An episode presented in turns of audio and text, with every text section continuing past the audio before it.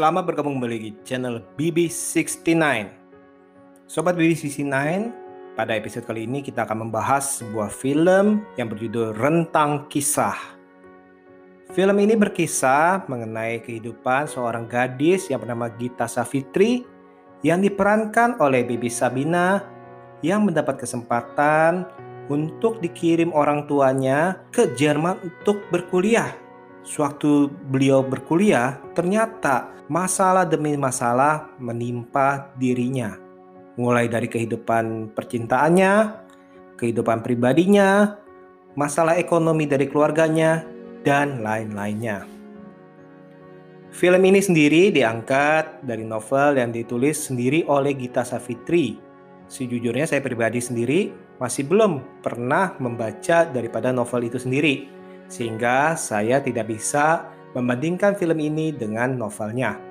Saya menonton film ini hanya dengan melihat sekilas saja dari trailernya.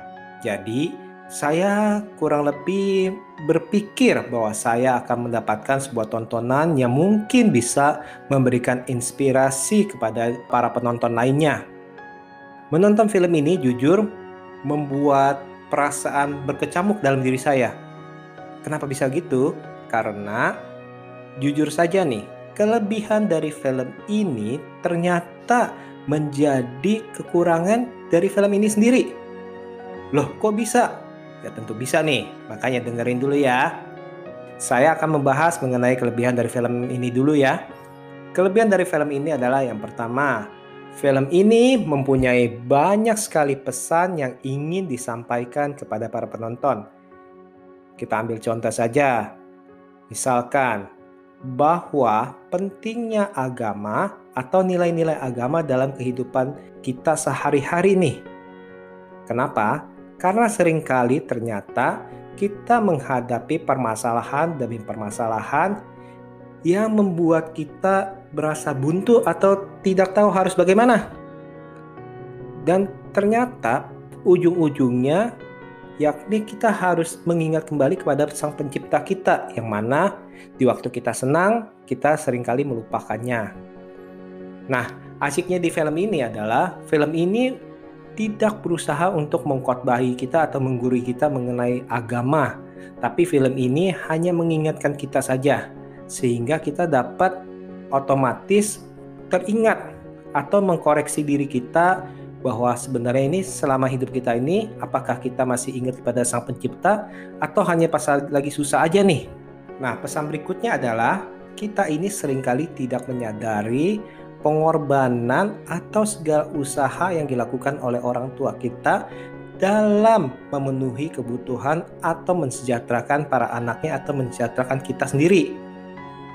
Entah itu kita nggak ngeh atau tidak mau tahu atau memang kita tidak tahu dalam selama kita hidup mungkin aja nih kita hanya menerima aja oh iya oke okay.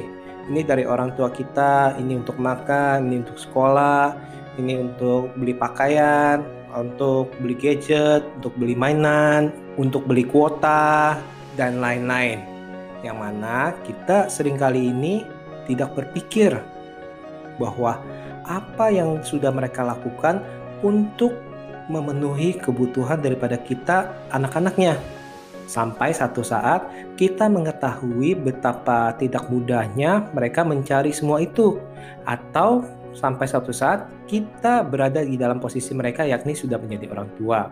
Walaupun penyampaian di film ini tidak terlalu menjelimet ataupun hanya sekilas saja atau tidak terlalu menggurui, namun pasti nih pasti dalam pikiran para penonton harus terbersit ataupun setidaknya itu menyantol di hati kita dan pikiran kita di benak kita dan kita harusnya melihat kepada orang tua kita dan lebih menghargai perjuangan orang tua kita selama ini. Nah, ini cukup bagus nih pesannya nih. Pesan berikutnya adalah pekerjaan yang halal walaupun mungkin terkesan hina itu harus kita lakukan dengan senang hati dan tidak usah malu menurut saya. Hal ini digambarkan di dalam film ini di mana sang tokoh utama harus mengambil botol bekas, mengumpulkan botol bekas dari tong sampah, dan menjualnya. Demi apa? Demi kehidupannya sehari-hari. Selain itu juga bekerja di rumah makan sebagai pelayan, mungkin aja sebelumnya tidak terbersit atau sebelumnya itu malah tanda kutip merasa ih itu kok pekerjaannya seperti itu. Namun bila itu kita suatu saat harus melakukannya, saya rasa itu tidak perlu malu dan selama itu halal, saya rasa itu why not? Oleh sebab itu, jangan sekali-sekali kita memandang rendah mereka yang memang mempunyai pekerjaan seperti itu karena kita tidak tahu kapan nih roda itu akan berputar. Kapan kita berada di atas ataupun kapan kita berada di bawah. Karena namanya kehidupan pasti mempunyai alur seperti itu, seperti roda yang akan berputar.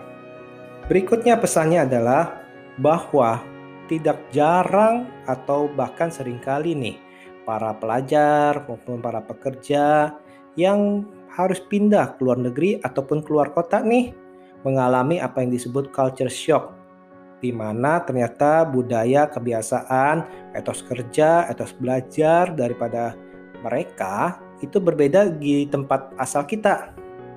Hal ini tidak jarang membuat orang-orang menjadi stres atau tertekan, bahkan sampai putus asa. Inilah yang dituntut sebagai adaptasi. Dan seperti yang kita ketahui, tidak semua orang itu dapat beradaptasi dengan cepat ada berbagai macam orang yang mungkin aja beradaptasi cukup lambat atau sangat lambat. Dan di sini, di sinilah, di momen inilah diperlukannya sebuah komunitas di mana tempat-tempat orang-orang yang mungkin sedaerah atau orang-orang yang senegara di mana mereka pasti mempunyai atau yang sudah melewati permasalahan yang kita hadapi. Di dalam komunitas ini kita bisa saling membantu-membantu, saling mendukung agar tidak menjadi stres. Nah, kelebihan lainnya adalah kalau kita bisa lihat ini dari sinematografinya atau pergerakan kameranya, itu menurut saya di sini ini cukup apik ya, cukup bagus ya, di mana shoot demi shoot bisa menggambarkan uh, situasi negara di luar negeri sana itu begitu indah dan juga permainan warnanya menurut saya eye catching sehingga memanjakan mata kita nih sebagai penonton. Untuk para pemainnya sendiri menurut saya cukup apik ya. Kayak si Baby Sabina yang memerankan Gina Savitri Devi. Beliau ini sangat cocok menggambarkan sebagai seorang remaja putri yang baru berkuliah dan harus melewati segala permasalahan sampai beliau ini menjadi dewasa. Selain itu juga Biowan yang sebagai Paul itu juga cukup baik menggambarkan seorang sosok yang di mana pendiam juga mempunyai konflik dalam batinnya ternyata nih dan akhirnya mendapatkan pencerahan di dalam hidupnya. Pemain lainnya seperti Regen. Dia ini cukup bagus nih karena dia akan memecahkan suasana sehingga tidak terlalu serius. Ada juga si Aci, Aci Resti Nah, sebagai pegawai cateringnya. Nah, dia juga bermain juga walaupun sebentar, tapi celutukan-celutukannya itu menurut saya sih cukup menghibur ya.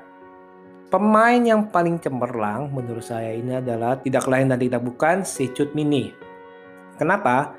Karena Mbak Cut Mini ini benar-benar sangat maksimal bermainnya. Walaupun mungkin durasinya itu tidak terlalu panjang, tidak terlalu banyak tapi itu dia itu sangat baik loh, sangat apik sekali memainkan sosok ibu.